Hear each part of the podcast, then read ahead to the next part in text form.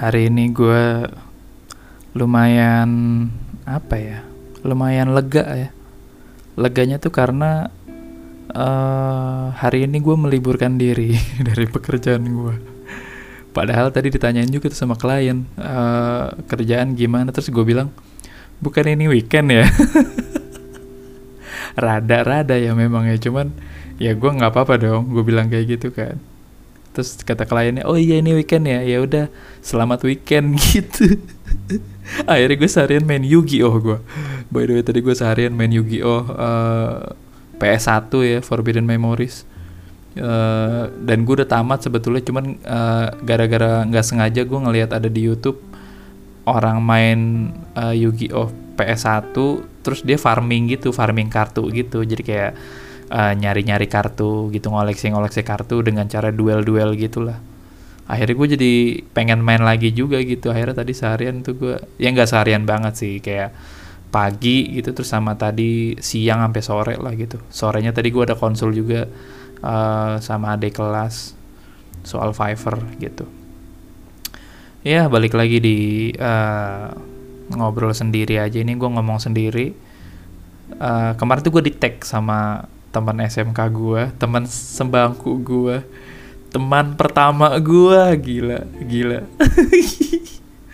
Teman pertama gue uh, di SMK dia ngetek gue di uh, Instagram gitu ya di storynya dia. Ngetekin foto waktu kita masih SMK gitu. Ih gila. Nggak kerasa loh. SMK tuh gue 2009 2009 2010 2011 iya bener uh, 2009 gue SMK dan itu kan pertama kalinya gue sekolah uh, umum gitu ya di sekolah negeri gitu. Uh, setelah sebelumnya kan gue pesantren tiga tahun. Nah lu bisa cek se segelintir cerita tentang gue di pesantren tuh di episode yang kedua kemarin ya. Itu juga menjelaskan sedikit uh, cerita di uh, SMK tapi akan gue bahas lebih detail lagi uh, cerita masa gue SMK di episode 3 ini. Uh, gue juga mau thank you dulu buat teman-teman yang udah meluangkan waktunya untuk sekedar mendengarkan. Uh, ketidakjelasan saya ini uh, ngomong sendiri ngomong gak ada juntrungan uh, ngomong nggak ada faedahnya mungkin gue nggak ngerti. Gue cuma pengen ngomong apa adanya aja gue cuma pengen cerita aja uh, apa adanya. Gitu. Uh, thank you buat teman-teman yang sudah mendengarkan. Kemarin tuh gue lihat uh, seminggu kan ya kayak udah seminggu yang lalu berarti udah 19-an orang yang mendengarkan episode kedua ya. Thank you banget. Uh episode 1 justru malah yang meroket ya episode 1 gue perhatiin naik terus dia sampai kemarin. Tadi ya tadi gue cek kalau nggak salah 43 apa 44 orang gitu. Uh, bertambah. Dari sebelumnya tuh 28 kalau gue nggak salah. Terus tadi gue cek tuh ada sekitar 43 44 orang lah gitu. Jadi thank you banget buat teman-teman yang sudah mendengarkan. Uh, lu tuh bisa banget request uh, apa pembahasan yang pengen kal uh, lu dengarkan gitu. Maksud lu, lu pengennya gue nggak bahas apa nih gitu. Lu bisa banget uh, ngasih saran di Instagram gue di @adisakajuhansyah um, atau mungkin lu mau cerita atau mungkin lu mau kayak sekedar sharing gitu soal apa yang sedang lu jalani atau apa yang sedang lu uh, risaukan atau galaukan di kehidupanku eh kehidupanku kehidupan lu saat ini gitu. Kenapa kehidupan? Ya gitu ya bisa banget ya. Lu DM gue aja di Instagram di @adisakajuhansyah atau lu lihat di uh, deskripsi di Spotify gue uh, nanti di situ ada akun Instagram gue lu cek aja. Lu bisa DM di sana lu bisa cerita apa pun karena gue juga sebetulnya sejujurnya adalah orang yang senang banget ngedengerin cerita kehidupan orang gitu. Gue senang banget ngedengerin lika-likunya orang gitu ya keluh kesahnya orang. Nggak tahu kenapa gue kayak uh, setelah gue mengenali diri gue gitu ya ternyata gue tuh suka uh, bukan melihat penderitaan orang lain maksudnya lebih ke kayak ngedengerin cerita orang tuh gue suka karena uh, more or less ada hal yang gue petik gitu dari dari apa pun ceritanya gitu dari apa pun uh, kisahnya gitu. Ada yang bisa gue petik gitu uh, buat pelajaran buat uh, diri gue sendiri gitu. Makanya nggak apa-apa banget lu boleh cerita-cerita ke gue tentang apa pun bebas aja. Nah sekarang ini gue mau cerita soal masa SMK gue oke? Okay? karena sebelumnya sudah di pesantren. Nanti pesantren juga kayaknya akan gue bahas lebih dalam deh karena itu asli itu lebih unbelievable sih. Kalau kalau secara pengalaman gue tuh di pesantren tuh unbelievable banget sih. Banyak pengalaman yang uh, anjir lah gitu. Itu itu baru gue rasakan pas di pesantren gitu. Itu gue baru tahu ada hal-hal kayak gitu gitu. Itu di pesantren sih. Tapi itu nanti mungkin episode 4 atau mungkin episode 5 gue nggak tahu. Tapi nanti itu nanti aja lah. Ini malam ini gue uh, recording untuk episode ketiga. Nyeritain masa SMK gue oke okay? um, uh, masa SMK gue tuh apa ya? Uh, karena itu kan gue setelah pesantren tuh tiga tahun ya. Terus gue untuk pertama kalinya lagi gitu kayak uh, merasakan uh, tes gitu ya tes di di di sekolahan negeri gitu. Uh, terus gue merasakan kembali nunggu nungguin gitu hasil hasil ujian gue apakah gue lulus di sekolahan ini atau enggak gitu. Gue inget banget gue nungguin di depan uh, sekolahannya gitu uh, sama temen gue berdua. Temen temen gue ini adalah teman SD teman SD gue gitu sama-sama masuk di SMK yang sama. Uh, by the way SMK gue ternyata deket banget sama rumah gue karena gue tuh ke SMK tuh tinggal jalan lu bayangin.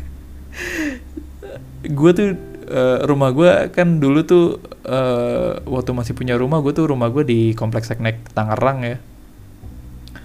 Nah itu tuh nggak jauh dari situ ada SMK baru SMK-nya ini namanya SMK 5 Tangerang, SMK Negeri 5 Tangerang. Nah, itu tuh kebetulan khusus khusus kayak bidang-bidang komputer gitulah kayak ada waktu itu ya, waktu itu kan gue uh, angkatan-angkatan awal, gue by the way angkatan kedua gue di sekolahan itu. Jadi sekolahan itu masih baru banget waktu itu sih baru ada teknik komputer jaringan, multimedia sama rekayasa perangkat lunak. TKJ, MM, RPL, tiga itu doang waktu itu uh, terus karena gue tertarik banget sama so sama komputer-komputeran gitu lah ya. Uh, dan itu juga salah satu alasan gue cabut dari pesantren gitu. Bukan cabut lulus tapi gue nggak nerusin di pesantren lagi gitu kan. Gue udah ceritain di episode sebelumnya ya.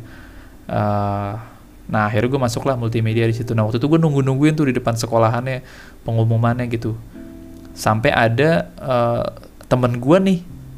Gue gue gue dengan dengan sadar gitu gue ngelihat dia kagak lulus gitu di depan gue di samping gue dia di samping gue kan itu kan peng pengumumannya lewat SMS kalau gue nggak salah ya.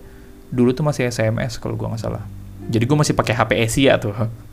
Asia yang hitam ya bukan bukan Asia yang bold gitu bukan Asia Hidayah gitu bukan bukan. Masih yang happy Asia yang pertama pertama gitulah yang hitam itu bodinya hitam gitu. Uh, eh, gue ngeliat sendiri gitu teman gue anjir dia nggak lulus terus akhirnya dia masuk uh, uh, SMA swasta gitu masih deket situ juga. Uh, terus gue nunggu nungguin terus ada pengumuman pertama nih. Gue nggak lulus main gue kayak anjir gila gue nggak lulus gue pesantren lagi dong. Karena waktu itu gue udah gak ada bayangan gitu kalau gue nggak lulus di situ gue akan ke mana gitu ya. Gue nggak nggak tahu gitu mau ke mana. Gue cuma mikirinnya gue harus lulus di situ udah gitu. Gue harus masuk ke sekolahan itu udah. Itu doang yang gue pikirin. Uh, terus SMS pertama kali itu ternyata itu fake. Jadi setelah gue tanya-tanya gitu ya teman-teman gue yang lainnya gitu mereka juga katanya awalnya SMS-nya pengumumannya dia nggak lulus tapi abis itu ada SMS lagi bahwa menyatakan teman gue itu lulus gitu.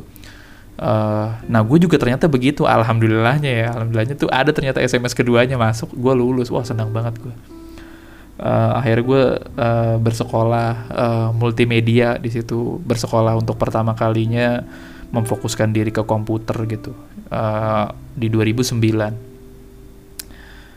uh, seperti yang gue ceritakan di episode kedua kemarin ya betapa sok sucinya gue di di SMK waktu awal-awal masuk uh, SMK uh, kalau lo udah dengerin di episode sebelumnya gue tuh bilang uh, bahwa gue tuh so suci gitu. Awal-awal keluar dari pesantren tuh menuju SMK gitu ya. Itu gue so suci karena gue di hari-hari pertama hari kedua tuh masih yang kalau ada cewek kenalan eh kenalan dong menjulurkan tangan. Terus gue kayak yang uh, posisi tangan gue kayak mohon maaf lahir batin gitu. Terus gue bilang oh iya Saka gitu anjing. Gila. Gue masih masih akhi gue masih akhi gue waktu itu. Gila sampai ya nggak tahu gimana ceritanya. Tiba-tiba gue udah nggak suci aja. Tiba-tiba pokoknya gue udah membaur dengan wanita gitu. Udah biasa aja gitu. Tos-tosan lah apa gandeng-gandengan gitu. Biasa-biasa saja. Tidak ada yang aneh gitu. Gue nggak tahu kenapa tiba-tiba gue udah tidak suci lagi tuh di uh, eh, SMK mungkin uh, semester pertama semester pertama atau menjelang kedua kayaknya itu gue udah mulai terbiasa gitu sama kehidupan uh, secara umum gitu ya di mana laki-laki dan wanita itu dipersatukan di dalam satu daerah. Gitu apa sih? Di satu area gitu. Gue mulai terbiasa sama hal itu um, terus ya udah gue uh, nah itu teman gue yang teman gue per, tepet, apa ya? Teman pertama gue uh, di SMK gue itu adalah orang yang ngetekin gue di Instagram kemarin. Jadi dia ngetekin fotonya ke gue nah itu dia teman sebangku gue teman pertama gue dan dan dia uh, apa sebangku sama gue sampai kelas berapa ya gue lupa. Kalau nggak salah kelas 2 kalau nggak salah ya. Kalau gue nggak salah kelas 2 karena di kelas 2 tuh kalau nggak salah dipencar lagi tuh. Jadi misalkan gue dari kelas 1 uh, kelasnya A terus kelas 2 guanya di kelas A, teman guanya di kelas B gitu. Ntar di kelas 3-nya baru dicampur lagi de, uh, seperti format awal, seperti format di kelas 1 gitu. Jadi gue lupa tuh uh, sam sampai kelas berapa gue sebangku sama teman gue ini gitu. Cuman gue inget banget emang itu dia per teman pertama gue di SMK. Dan di SMK tuh gue belum uh, disupport sama orang tua gue dengan sebuah motor ya, di mana orang-orang tuh uh, zaman itu tuh udah yang bawa motor sendiri gitu ya anak-anak SMA gitu kan ada yang dari mana dari mana pada bawa motor gitu. Bahkan yang rumahnya deket pun di bawa motor motornya tapi yang berisik gitu tuh sih gitu gitu tuh knalpotnya biasalah akamsi akamsi gitu karena kebetulan emang sekolahan gue nih dibangunnya di tengah-tengah kawasan perkampungan gitu. Yang tadinya tuh lahan perkampungan terus dijadiin sekolah di situ gitu. Sampai parahnya ya sampai waktu itu kan pernah nih uh, pas gue kelas 2 kalau nggak salah deh. Pas gue kelas 2 uh, kan penerimaan mahasiswa baru lagi nih uh, warga-warga situ kan banyak dong yang mendaftarkan anaknya ke situ ya kan. Terus karena anaknya ini nggak keterima ya nggak lulus gitu di di di sekolah itu tes masuk uh, sekolah itu dia nggak lulus nih anaknya. Terus sekolahannya diboykot itu hal hal teraneh itu menurut gue sampai kayak uh, lu tau gak sih kan ada pagar sekolahan nih ya kan? Ada pagar sekolahan. Nah di luar di luar sekolah nih depan pagar itu tuh orang tua orang tua uh, siswa gitu yang yang siswanya ini nggak lulus gitu yang nggak lulus tes masuk sekolahan itu gitu yang nggak nggak nggak nggak lulus tes masuk SMK nah itu orang tua di depan semua terus mereka ngegembok pagernya dari luar terus kayak anjir kita dikurung di dalam. Guru-gurunya masih pada di dalam gak bisa keluar. Diboikot sama sama warga situ. Yang yang yang mengakibatkan mau nggak mau ya sudah akhirnya diloloskan lah anak-anaknya gitu lucu aja sih. Gue bukan gue bukan uh, apa ya uh, bermaksud apa-apa sama sama pihak-pihak tertentu ya. Cuman secara peristiwa tuh lucu banget aja gitu. Sampai di boykot gila. Kalau nggak salah itu bukan pas di tahunan kedua doang di tahunan ketiga juga sama tuh. Jadi pas gue kelas 3 ada juga tuh kayak gitu kayak gituan tuh. Anjir aneh banget itu. Mungkin karena mereka merasa itu adalah uh, tanah kelahiran mereka gitu ya. Kayak ini tuh tanah gua gua tuh tinggal di sini udah puluhan tahun gitu. Tiba-tiba lu sekarang bangun sekolah anak gua gua masukin sekolahan lu kenapa tidak lu terima? Begitu mungkin ya mungkin gua nggak tahu. Cuman ya udahlah uh, anjir aneh banget Uh, terus ya udah di di di kelas 1 gue akhirnya belajar komputer secara proper ya. Di mana sebelumnya di pesantren gue cuma belajarnya nggak belajar cuma nonton film-film uh, bajakan berisi video-video azab azab-azab hoax tapi azab-azab uh, video-video bohongan gitu. Uh, akhirnya di SMK ini gue belajar komputer secara proper. Jadi gue belajar desain grafis gue belajar web design gue belajar animasi uh, dan pelajaran umum lainnya seperti bahasa Inggris bahasa Indonesia dan lain-lain ya tau lah ya. Nah uh, gue tuh di sekolahan gue ada satu uh, ekskul ya ekstrakurikuler. Itu yang waktu pertama gue ngeliat wah gila keren banget nih ekskul nih. Kayak apa ya bergengsi banget lah gitu. Kayak secara nih ekskulnya kayaknya kelihatannya eksklusif banget nih gitu. Secara apa ya karena dia kayak punya seragam sendiri gitu. Terus warna seragamnya juga elegan menurut gua nggak norak anjir itu gue pas ngeliat ah gila gue mau masuk sini nih karena itu memang ekskul khusus ini ya khusus eh, orang-orang yang gemar sama dunia IT atau orang-orang yang gemar gemar sama perkomputeran lah gitu. Baik itu multimedia baik itu TKJ baik itu RPL tuh semuanya ada di situ gitu di satu wadah itu gitu. Makanya gue tuh tertarik banget tuh masuk situ tapi dua kali tes gue nggak lolos. Jadi ada kurasi gitu jadi pas masuk namanya ini ya uh, uh, ITC ITC lah gitu.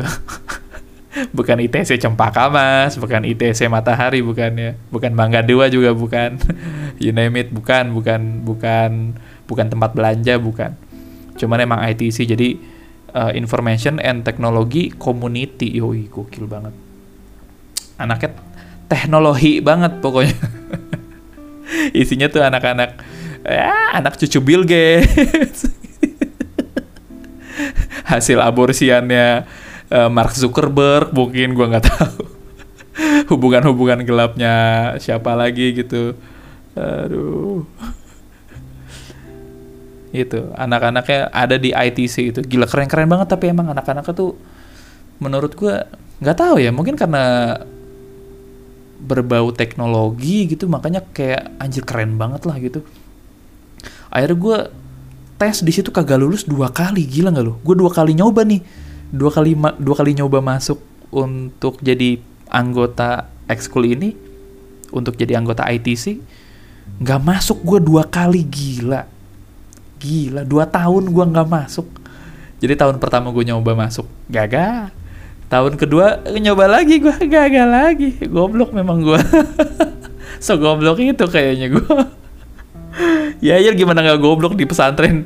Nontonin video hoax doang kagak belajar komputer aneh banget. Tapi pada akhirnya gue di kelas 2 akhir ya di kelas 2 yang mau masuk masuk kelas 3 gitu perta apa uh, transisi mau masuk kelas 3 gitu kayaknya kalau gue nggak salah di situ gue direkrut tiba-tiba. Jadi kayak kayak cabutan gitu gue tiba-tiba gue jadi cabutan gitu anjir. Eh uh, kelas transisi kelas 3 apa transisi kelas 2 gitu gue lupa ya. Pokoknya masih kelas 2 deh gue inget. Uh, tiba-tiba gue dicabut. Uh, jadi anggota ITC gokil. Gue dua kali gagal main tiba-tiba para anggota para petinggi meminta gue untuk join. Gokil sekali memang gue gue nggak tahu karena apa. Tiba-tiba gue join aja pokoknya gitu Uh, tapi seru sih gue bersyukur sih masuk ITC ya. Masuk ITC di SMK Negeri 5 Kota Tangerang. Kota Tangerang by the way ya bukan Tangerang Selatan. Kota Tangerang. Jadi gue senang banget masuk sana karena wah gila sih. Itu seperti apa yang gue ekspektasikan sih. Karena gue berekspektasi di dalamnya ini pasti uh, bisa saling sharing satu sama lain gitu. Jadi kan kalau misalkan kayak di kelas gitu ya di sesama jurusan tuh pasti kan ya ya karena gue anak MM ya obrolannya soal MM doang soal multimedia doang. Kalau anak RPL ya obrolannya pasti sama anak RPL doang gitu nah ini jadi satu di situ di satu wadah itu. Dan gue akhirnya emang jadi banyak belajar sih di situ. Gue jadi banyak tahu soal uh, desain jadi so banyak tahu soal gimana sih cara maintenance komputer. Gue bisa rombak-rombak komputer sendiri. Gue bisa masang RAM sendiri. Gue bisa mendeteksi keyboard nih nggak kebaca tuh apanya atau misalkan laptop tuh uh, apa nggak masuk ke login uh, screen tuh kenapa gitu? Apakah VGA-nya apakah uh, apa namanya itu prosesornya? Atau apa sih dulu namanya? Uh, motherboardnya gitu-gitu. PSU power supply itu juga uh, gue jadi belajar caranya ngegos. Itu ada istilahnya ngegos uh, jadi kayak ngopi uh, installer Windows gitu. Jadi installer kita tuh nginstal satu PC nih uh, dengan Windows terus udah sama software-software segala macam gitu ya.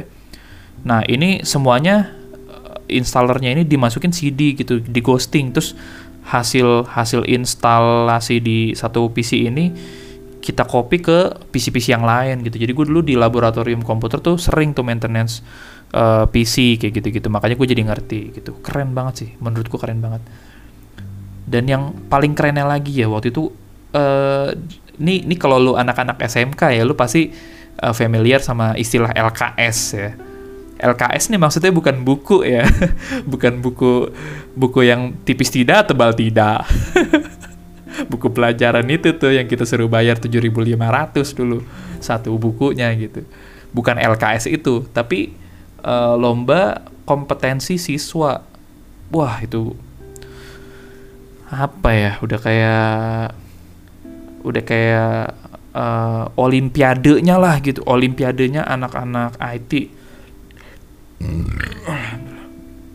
udah kayak olimpiadanya anak-anak IT gitu lah anak-anak pecinta komputer banget lah gitu apa nerd nerd gitu ya pokoknya anak-anak itulah gitu sampai waktu itu gue ngeliat gitu ya ngeliat ada kakak kelas gue namanya Rifai Amin. Dia tuh uh, dia tuh angkatan pertama ya angkatan pertama di SMK Negeri 5 dia jurusannya rekayasa perangkat lunak. Uh, dan dia adalah apa ya uh, mungkin bisa gue bilang pionirnya gitu pionirnya uh, siswa SMK 5 ini jadi kebanggaan gitu karena si Rifai Amin atau atau gue sebutnya Amin aja lah ya si Amin ini dia ikut LKS web web design apa web programming gitu gue lupa web design kalau gue nggak salah nah kalau LKS itu kan diadu ya, diadu sama sekolah lain nih. Jadi kayak misalkan LKS tingkat uh, kota Tangerang gitu. Nah, satu satu wilayah kota Tangerang itu akan diadu nih uh, gacuan-gacuan tiap bidangnya. Misalkan ada ada desain grafis, ada animasi, ada web design misalkan deh karena lebih banyak lagi sebenarnya. Nah, misalkan tiga itu aja deh gitu. Nah, masing-masing sekolah tuh mengirimkan perwakilannya untuk uh, dilombakan ke masing-masing bidang tadi gitu. Nah, salah satunya si Amin ini. Si Amin ini di bagian web design. Nah, dia tuh di kota menang. Terus naik kan, naik uh, ke provinsi. Lomba lagi nih, diadu nih antar provinsi nih, uh, sebanten gitu. Kalau gua kan waktu itu di Tangerang. Di diadu sebanten nih. Menang lagi temen gua nih si Amin ini nih. Naiklah dia ke nasional. Dia jadi kayak perwakilan uh, perwakilan Banten gitu. Perwakilan Banten untuk nasional. Akhirnya dia uh, ikut LKS tingkat nasional waktu itu di, di JCC inget banget gua karena gue datang ke JCC-nya gila itu untuk pertama kalinya tuh gue ke JCC ya ngelihat uh, kompetisi IT segede-gede gitu gitu. Maksud gue di ruangan seluas itu tuh isinya orang ada yang lagi LK, uh, eh, LKS di bidang robotik, ada yang bidang uh, arsitektur, ada yang bidang tata boga. Wah gila sih parah. Keren-keren banget sih gila gue waktu itu. Nah waktu itu gue berhasrat akhirnya tuh. Itu gue inget gue kelas 2 kalau nggak salah ya kan? Gue kelas 2 si Amin ini kan kelas 3 ya kan nah dia uh, di nasional tuh ikut. Nah uh, inceran gue inceran gue adalah gue harus bisa mewakili SMK 5 di bidang desain grafis pas gue kelas 3 gitu.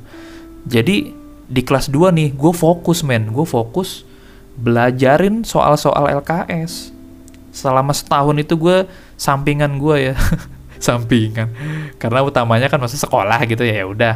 Nah selain sekolah tuh gue uh, selain ngerjain tugas-tugas sekolah juga gitu ya ya gue ngerjain ini kan uh, soal-soal LKS gitu dari dari tingkat uh, kota Tangerang. Gue gua gua kerjain yang bidang desain grafisnya. Gue kerjain habis-habisan main setahun gue latihan aja latihan. Gue dibimbing juga tuh sama si Amin itu. Katanya kalau ini tuh uh, celah-celahnya lah dikasih tahu sama dia kayak gini kayak gininya gitu sampai si Amin ini sebenarnya udah yakin banget gue akan mewakili uh, bidang desain grafis uh, tahun depan gitu di di di pas gue kelas 3 gitu. Nah tiba-tiba hadirlah saat yang ditunggu-tunggu ya kan. Ternyata dari pihak sekolah nih mengkurasi ternyata. Yang tadinya sebetulnya uh, si Amin pun udah merekomendasikan udah gua aja yang maju gitu untuk desain grafis gitu. Tapi ternyata dari pihak guru-gurunya pengennya ya udah kita seleksi dulu deh gitu. Ya gua kan sebagai sebagai ya maksud gue gila lu men. Gue satu tahun mempelajari uh, soal-soal LKS gue gila lu gue latihan mulu tiap hari ngefaktorin gitu bikin-bikin uh, apa manipulasi foto uh, digital imaging gitu-gitu. Wah gila. Ngelotok banget gue gila. Maksud gue siapa takut gitu? Lu mau ngokurasi mau ngaduin gue ayo. Siapa takut gitu. Gue gue akhirnya dengan pede gue ya udah ayo kalau mau dikurasi kurasi lah gitu. Akhirnya kurasi terjadi ternyata saya tidak terpilih.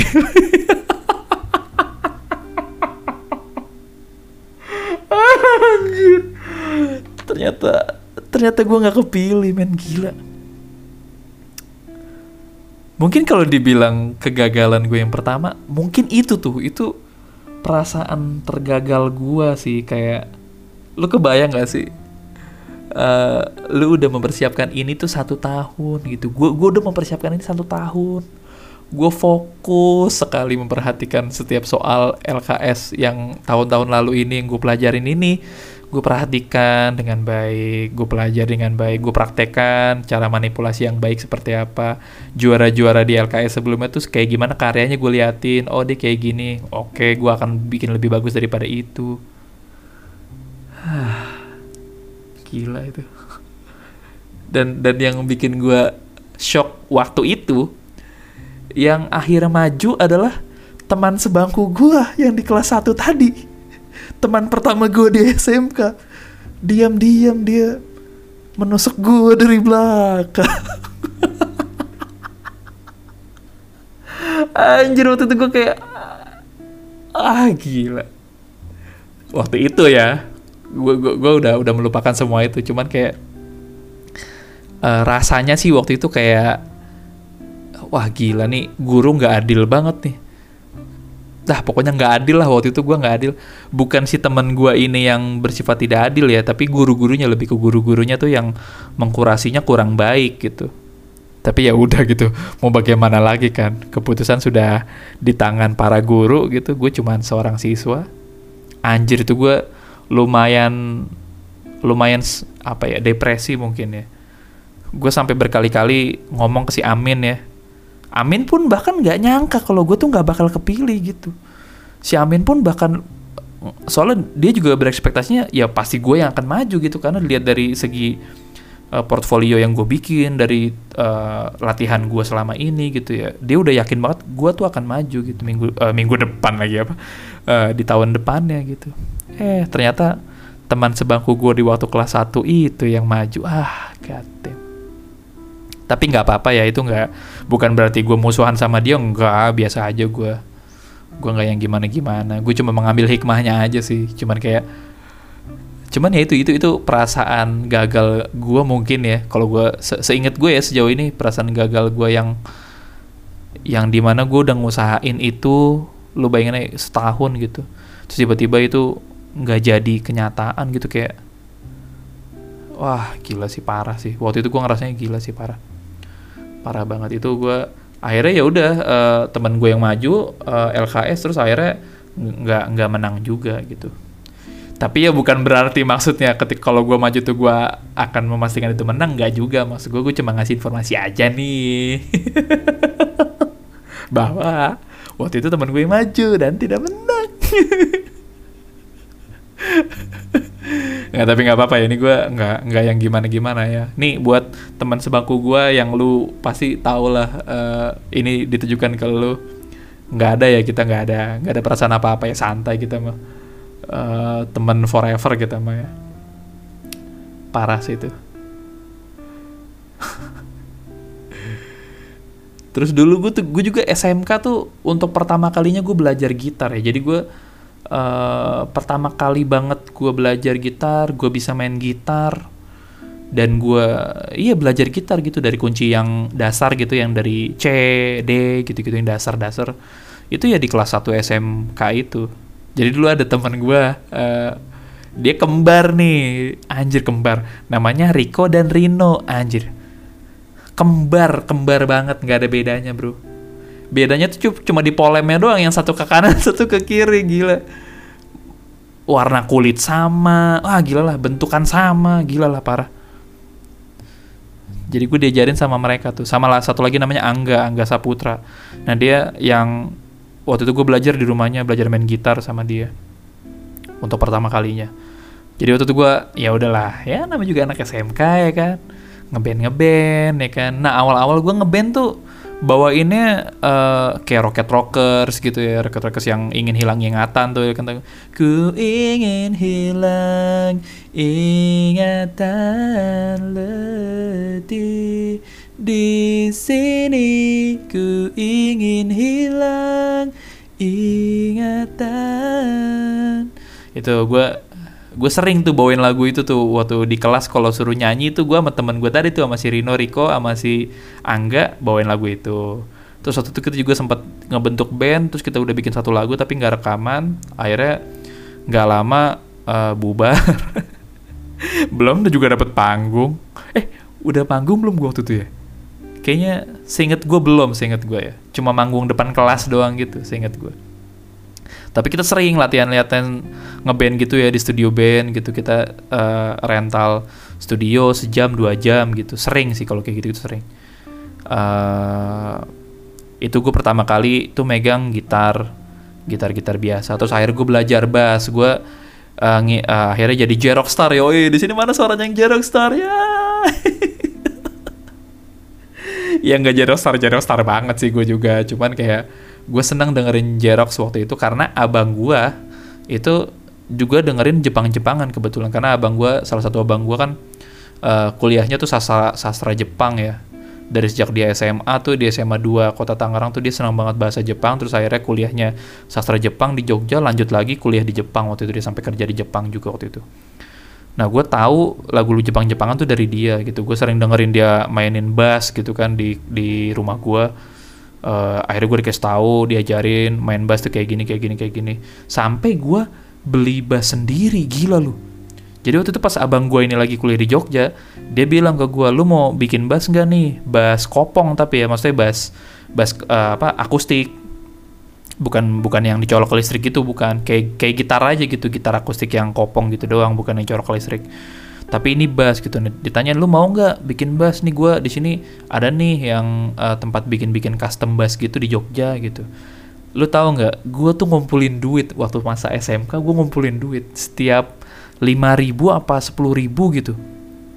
Itu gue kumpulin gue kasih uh, mama gue gue bilang kirimin ke Garda itu buat Saka bikin bass gitu. Dikirimin ke sana. Terus bener abang gue balik dari Jogja nih bawa bass wah gila. Bassnya sampai sekarang masih ada di kosan gue masih gue pakai. Masih mulus. Gila. Ini bass masih gue simpen terus karena punya cerita nih bass gitu. Gila itu. Ini ini di samping gue bassnya nih. Bass pertama kali bass yang gue beli pakai duit gue sendiri. Gila akhirnya gue belajar bass di situ akhirnya gue manggung uh, bawain Jerox gitu bawain Jerox terus bawain Laruku gitu-gitu ya Dear and Grey dan lain-lain Enggak sih, enggak dan lain-lain. Gue lebih banyak dengerin Laruku sama Dirian Gray doang sih. Kalau kayak One Ok Rock gitu-gitu gue belum dengerin sih.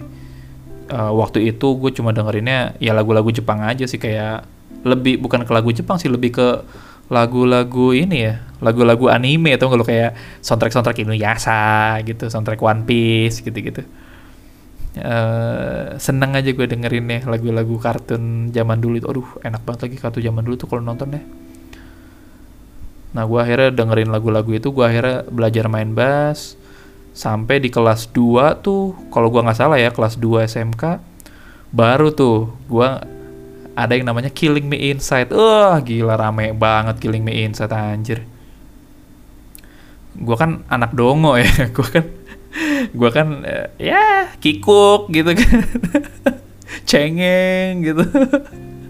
nggak ngerti gue tuh kayak gitu-gitu imo imo metal metal nggak ngerti gue sampai waktu itu gue pernah tuh ada temen gue nih uh, anak RPL uh, dia seneng nih seneng anaknya metal banget lah gitu terus kalau kayak uh, dia lagi nyanyi nyanyi metal gitu kan scream scream gitu ya gue tuh kayak suka anti gitu waktu itu. Anjir an inget banget gue gila. Sampai waktu itu gue uh, menjudge gitu ya bahwa musik-musik metal itu tuh musik-musiknya iblis gitu kayak musik-musiknya setan gitu. Karena dari suara aja lu menyerupai. Walaupun gue nggak tahu ya suara setan tuh kayak mana gue nggak tahu. Anjir. Sampai waktu itu gue kayak gitu tapi pada akhirnya gue jadi gitaris juga. Gitaris metal. Gue ngebentuk band. Bukan yang ngebentuk lah. Eh bukan sih gue direkrut jatuhnya. Karena uh, ada teman gue nih anak RPL nah ini juga sama nih. Anak-anak ITC juga nih rata-rata teman-teman gue yang dari lintas jurusan ini ya anak ITC gitu. Gue kenalnya gara-gara di ITC tadi gitu. Terus makin kenal makin kenal akhirnya dia tahu gue main gitar main gitar. Nah dia lagi ngebentuk band nih teman gue lagi ngebentuk band terus dia lagi nyari gitaris. Terus main lah gue karena gue kan suka Dream Theater kan. Gue tuh dengerin Dream Theater kan udah dari kelas 3 S eh kelas 4 atau kelas 5 SD gitu gue dengerin Dream Theater.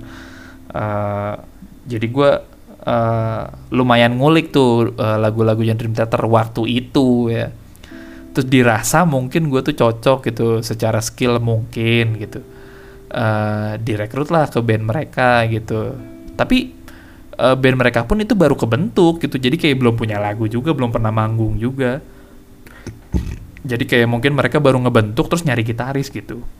Akhirnya gue masuk lah di situ. Uh, terus ya udah uh, uh, waktu itu gue dengerinnya We Butter the Bread with Butter WBTBWB itu kalau lu ada yang tahu. Kalau lu anak-anak latem ya. Anak-anak deadcore ya Nah gue dulu dengerinnya uh, We Butter the Bread with Butter, terus kayak Chelsea Green, Suicide Silence gitu-gitulah. ABRB, As Blood Trans Black, dan lain-lain lah. BMTH dan lain-lain.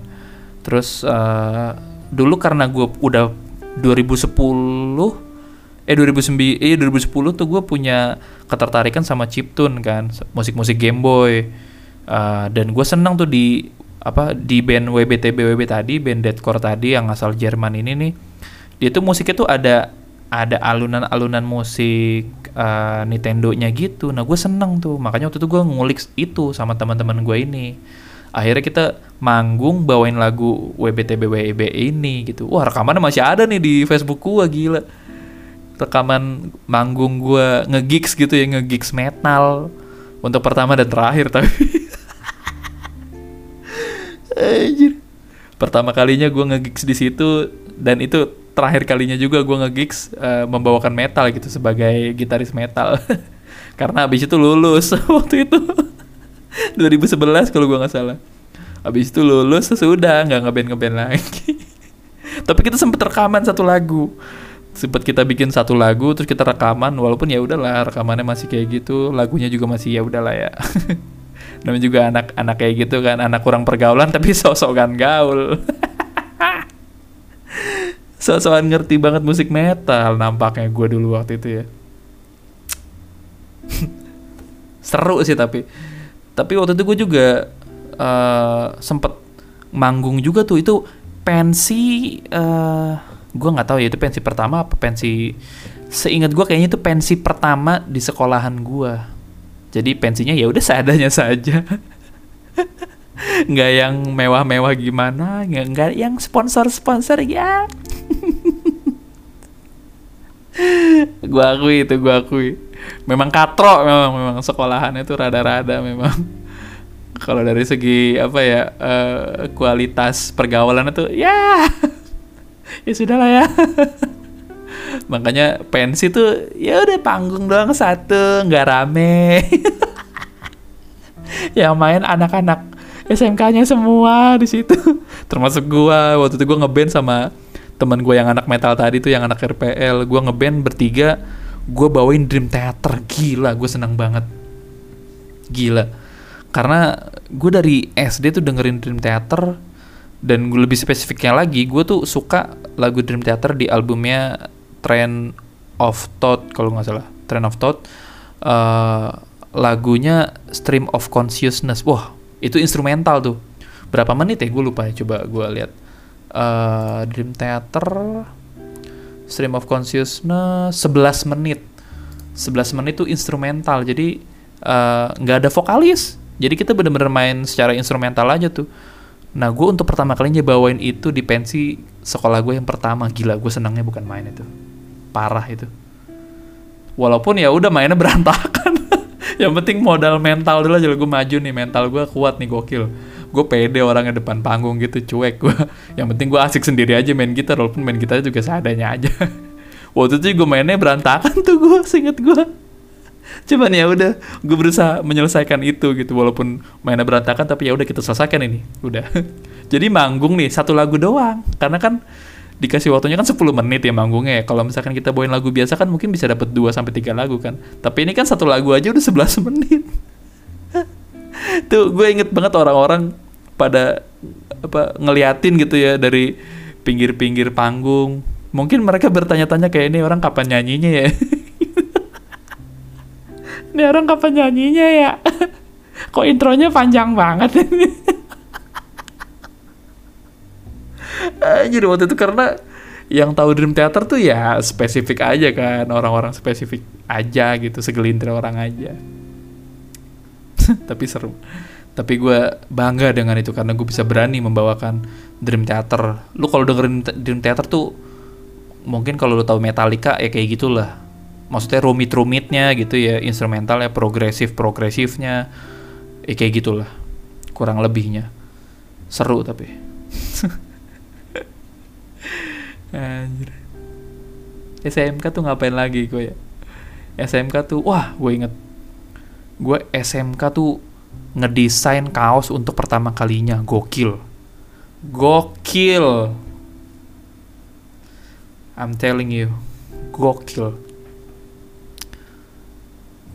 Iya parah. Itu gue eh, ngedesain kaos untuk karena gini dulu ya zaman gue SMK tuh gue inget banget ada temen gue tuh uh, sering beli kaosnya drop dead. Lu tahu nggak tuh brand drop dead kalau lu tahu wah gila gaul lu banget lu anjir.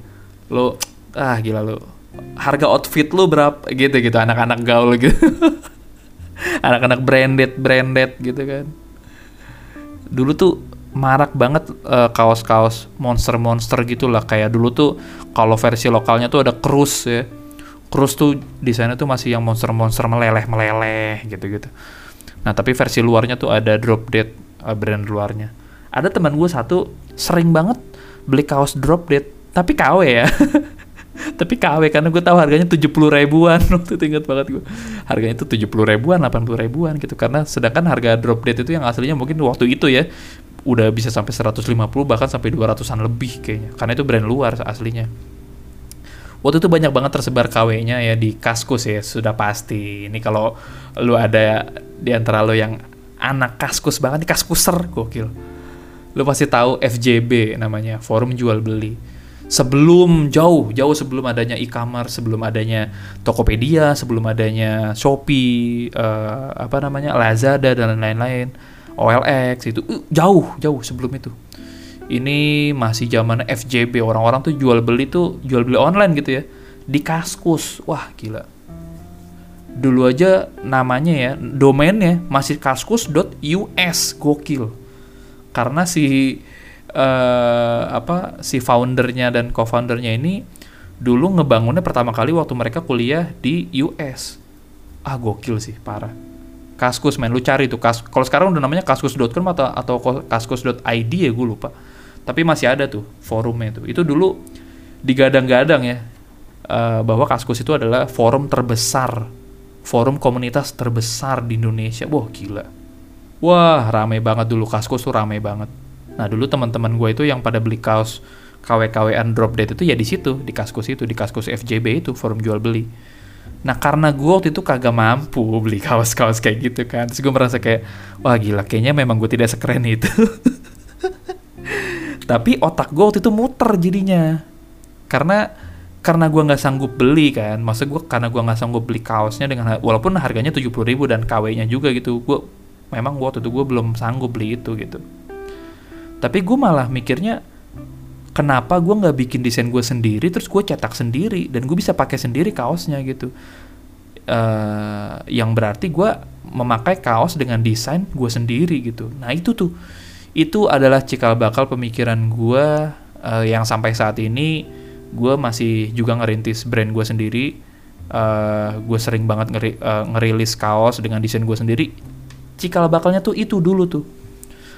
Asal muasalnya tuh dulu waktu pas gue SMK itu. Gue jadi akhirnya gue bikin desain gue sendiri. Ya, aneh sih aneh banget desainnya dulu. Jadi kalau lo adalah penonton SpongeBob ya waktu itu nih gambar gue adalah Squidward yang uh, kegulung-gulung sama uh, apa namanya semen terus kebuang gitu sampai akhirnya dia terasingkan gitu kayak menyerupai makhluk berwarna abu-abu yang di mana ada daunnya di atas kepalanya. Lu tahu nggak tuh? Kalau lu tahu nah gambar gue dulu itu. Itu yang gue gambar pertama kali uh, sendiri gambarnya tapi itu gue kasih kacamata 3D gitu jadi kayak Squidward yang versi itu. Terus tapi dia pakai kacamata 3D gitu aduh gambarnya ke mana tuh? Gue cari-cariin udah kagak ada gambarnya anjir. Tuh ah itu padahal cikal bakalnya banget tuh. Pokoknya gitulah. Gue bikin itu kaos terus akhirnya waktu itu gue uh, udah tahu istilah pre-order ya PO pre-order. Akhirnya gue pre-order kan itu. Iseng doang bener-bener iseng doang gue bener-bener yang udahlah nih gue punya kaos gue mau pakai sendiri kaosnya nih. Tapi ketika gue bawa ke vendor ternyata ada ada ada kuota yang harus dipenuhi gitu. Kayak satu lusin minimal atau dua lusin gitu. Waktu itu kalau gue nggak salah minimalnya satu lusin. Masih satu lusin ya akhirnya gue buka pre-ordernya dan unexpectedly gila. Gue nggak percaya ya desain sesimpel itu setidak berkualitas itu menghasilkan kaos sebanyak tiga lusin. Gila. Dan tiga lusin tuh yang udah mesen semua ya. Tiga lusin kan pre-order gue jadi orang tuh mesen dulu ke gue bayar dulu ke gue terus baru kaosnya diproduksi baru gue kirim ke masing-masing owner gitu. Tiga lusin. Dan yang bikin gue seneng lagi waktu itu itu kan bener-bener produk pertama gue gitu. Bener-bener produk pertama bangetnya gue itu udah sampai ada orang yang mesen tuh dari Kalimantan dari Sumatera. Wah gila sih. Kaget waktu itu gue anak SMK nih kelas 2 SMK tiba-tiba punya sepatu sendiri gokil. Gue hasil dari uh, situ ya hasil dari gue pre-order kaos gue sendiri tadi itu menghasilkan gue bisa beli sepatu kickers kalau gue nggak salah ya. Coba gue uh, googling dulu. Kalau nggak salah kickers namanya. Oh iya bener kickers. Kickers uh, mid kalau nggak salah. Jadi gue dulu punya sepatu kickers gitu. Kalau zaman sekarang tuh ya kayak sneaker sneaker gitulah.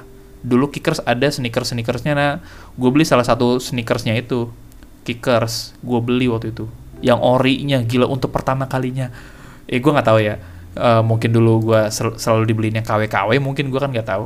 Cuman sesadarnya gue nih uh, itu untuk itu itu adalah pertama kalinya gue beli sepatu ori. Dan itu gue pakai ke sekolahan gila men oh ini nih. Wah iya ini nih inget nih gue nih. Masih ada men di Google sepatunya. Jadi gue beli sepatu ini kalau gue nggak salah waktu itu 200 300an ribu. Dan itu ori ya bukan KW-KW gitu. Terus wah gila gue bersyukur banget waktu itu. Gue senangnya bukan main. Mama gue nih sampai alhamdulillah bisa beli sepatu sendiri dari duit sendiri gitu. Mama gue bilang gitu ke gue wah gue senang banget uh, sepatunya gue pakai dengan bangga gitu ya. Dengan hasil dari uh, penjualan kaos pertama kali gue banget itu. Gila sih parah. Inget tuh gue tuh sampai beli sepatu sendiri. Wah. Nah itu tuh itu awal mulanya gue uh, punya pemikiran ya kalau gue bisa bikin desain gue sendiri dengan bagaimanapun desainnya yang gue suka gitu yang akhirnya bisa gue pakai sendiri kenapa enggak gitu gue wujudkan produk gue sendiri gitu. Itu tuh dari situ awalnya. Gokil nggak tuh? Enggak ya kalau enggak nggak apa-apa juga sih. Nggak maksa gue sorry. Udah gila kan. Terus apa lagi ya? Masa SMK gue juga dihabiskan untuk belajar. Lebih spesifik spesifiknya belajar desain lu bayangin ya gue di sekolah nih belajar uh, formal gitu ya desain juga dan lain-lain gitu kurikulum kurikulum sekolahan lah gitu. Balik dari sekolah tuh gue bisa jam 12an jam 1 gue balik sampai rumah gue buka komputer nyalain komputer gitu bukan buka komputer nyalain komputer gue belajar lagi gila nggak lu?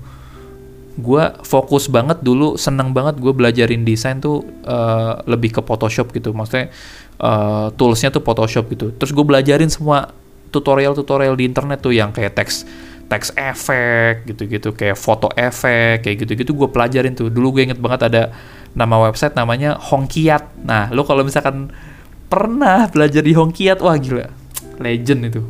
Hongkiat terus PSD Tuts Plus wah gila.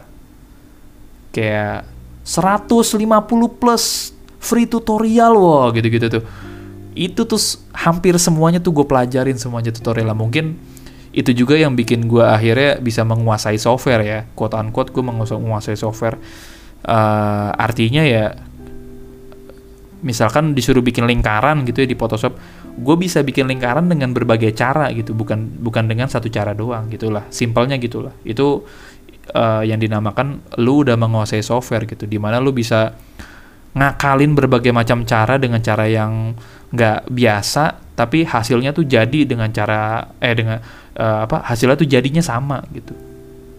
Itu itu dan itu gue saranin banget buat lu semua yang lagi belajar desain atau lagi sekarang lagi kuliah multimedia gitu ya uh, atau lagi kuliah di cafe saran gue sih lu kalau belajarin sesuatu atau lu belajarin software gitu ya sebisa mungkin lu pelajarin semua tutorialnya. Jangan cuman misalkan lu jangan cuma belajar digital imaging doang gitu.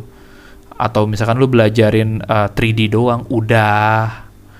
Nah maksud gue tuh lu pelajarin aja semuanya gitu. Mau teks efek mau foto manipulasi gitu ya. Uh, teks-teks efek 3D dan lain-lain. Cara bikin 3D teks di Illustrator cara bikin 3D teks di Photoshop. Lu pelajarin aja deh gitu lu plek-plekan aja persis samain gitu. Lu lu pelajarin sesuai tutorialnya gitu lu samain plek-plekan gitu. Atau mungkin misalkan teks efek gitu konteksnya ya lu pakai tulisan nama lu aja misalkan. Nggak perlu sama dengan tutorialnya tapi yang penting jadinya hasilnya tuh sama dengan yang di tutorial itu. Dulu cara lu belajar gue kayak gitu. Wah itu balik sekolah gue udah kayak gitu sampai lupa waktu gue karena kan gue sembari pelajarin tutorial kayak gitu itu sampai sampai gue tuh sering banget dibilang sama teman-teman gue kalau teman gue lagi online nih di Facebook waktu itu Facebook tuh baru awal-awal ya 2009 2010 tuh baru awal-awal Facebook. Jadi masih rame nih pemainnya di Facebook nih teman-teman gue juga banyak yang main Facebook gitu. Uh, saking gue seringnya online gitu ya uh, teman-teman gue tuh sampai bosan gitu sampai ngechat gitu di Facebook gue cuman ngechat gini dong ah lu lagi gitu saking gue tuh bener-bener yang online di Facebook tuh bener-bener 24 jam gue. Tapi ya gue standby gitu doang aja Facebooknya. Facebooknya gue biarin standby, online, guanya belajarin tutorial di Photoshop di Photoshop tadi gitu. Itu sampai 24 jam gue inget banget gue dari pulang sekolah jam satuan uh, sampai malam tuh gue masih pakai seragam. Seragam sekolah. Saking gue segitu ediknya gue sama sama belajarin desain gitu. Um, gila sih itu. Mungkin itu juga dan gue bersyukur juga sih ya uh, patut lah itu patut gue syukuri karena mungkin kalau gue dulu nggak ber, ber SMK ber SMK ber SMK di situ mungkin gue nggak akan uh, di sini saat ini. Karena memang ketertarikan gue dan uh, keberminatan gue sama multimedia itu ya sejak gue SMK itu gitu yang sampai akhirnya gue lulus pun pengennya tuh kuliahnya multimedia gitu. Karena gue di 2011 itu gue nganggur sejujurnya.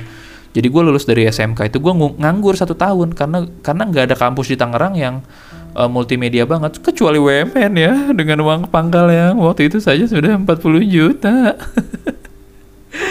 Saya kan orang biasa-biasa saja. Tidak bisa saya bayar uh, uang pangkalnya doang. Bahkan gitu 40 juta waktu itu. Gila makanya gue ya udahlah gue nggak nggak kuliah dulu deh setahun.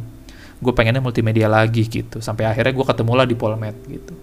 Polimedia Kreatif Jakarta. Akhirnya ngambil jurusan lagi multimedia. Begitu. Itu kurang lebihnya cerita SMK gue sih walaupun oh gue juga pernah tuh pacaran online tuh. Wah gila itu. Wah gila itu. Di Facebook masih ada jejaknya sampai sekarang kalau gue nggak salah. Jadi pacaran online. Jadi kita cuma kenal di Facebook nih terus kita pacaran. Anjing. Sampai gue ngedit-ngeditin fotonya tau nggak lu?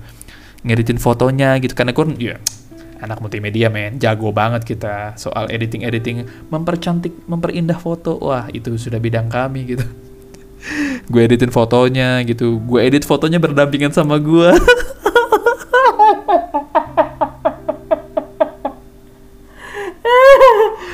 Anjir. Goblok. pacaran online gue. Dan lu tahu nggak di akhir pacaran itu ya? Itu gue lupa ya rentang waktunya berapa lama itu waktu gue pacaran online itu, pacaran di Facebook. Ini teman-teman gue yang dengerin nih, teman-teman SMA gue pasti pada tahu sih soal ini karena memang terlihat aktif banget di Facebook. Gue tuh sering uh, komen-komenan sama dia gitu, sering sayang-sayangan gitu. Ih, anjir. Padahal gue nggak pernah ketemu dia, men gue nggak pernah ketemu waktu itu belum zaman video call belum ada. Jadi kita bener-bener cuma ngeliat foto nih foto profil Facebook gitu terus saling suka ya udah kita pacaran gitu. Nah belakangan gue tahu itu akun palsu emang ya zaman itu hoax tuh masih banyak ya beredar. Sebelum sekarang tuh orang pada nyebut hoax hoax itu tuh dulu tuh udah sering banget tuh kayak gitu-gitu tuh. Ternyata itu profile picture atau foto yang dipakai sama si cewek gue yang waktu itu yang di Facebook itu itu bukan foto dia asli. Fotonya asli jelek banget. Anjir.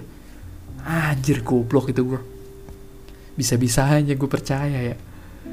Akhirnya dia cerita iya dia bukan pakai foto asli itu tuh foto orang gitu. Karena waktu itu ada foto orang aslinya. Eh maksudnya ada, ada orang aslinya uh, yang uh, eh, nge-PM gue di Facebook gitu bahwa eh lu ngapain pakai-pakai foto gue gitu-gitu. Terus gue kayak lah anjir ini siapa nih? Gitu. Ternyata yang pacar gue ini bohongan. Itu bukan foto dia asli anjir. Itu goblok banget tuh gue aduh suram banget lah pokoknya gue soal dunia percintaan tuh. Ah kacau lah. Ini cuma gue buka di sini loh. Untuk pertama kalinya nih gue buka gue ungkap bahwa gue tuh pacaran online di Facebook dengan orang yang sebetulnya bukan dia. Sebetulnya bukan dia. Aneh banget itu Akhirnya kami berpisah, berakhir begitu saja hubungan di Facebook, ya sudahlah. Kacau. ya udah gitu aja lah ya. Oh gila udah satu jam lagi. Gila. Lu pada ini gak ya, pada bosan gak sih dengerin gua ngomong satu jam kayak gini tuh? Semoga nggak pada bosan ya. Kalau misalkan lu bosan, bilang ya. atau misalkan kepanjangan gitu atau gimana, lu bilang aja ke gua uh, udahlah gitu aja lah ya. Pokoknya uh, nanti di episode 4 gue belum tahu mau ngebahas apa. Uh, yang penting gue pengen ngebahas apa yang pengen gue bahas aja lah gitu. Atau mungkin kalau lu sekali lagi nih kalau misalnya lu ada cerita lu pengen diceritain atau lu pengen gue ngebahas apa atau lu mau cerita aja cerita-cerita hidup lu gitu lu curhat ke gue boleh banget di uh, DM ke Instagram gue aja. Nanti gue tanggepin di podcast ini tapi gue anonimkan ya. Nggak akan gue sebut nama lu tenang aja ya udah gitu aja lah ini udah satu jam lebih lagi nih. Ya udah ya thank you ya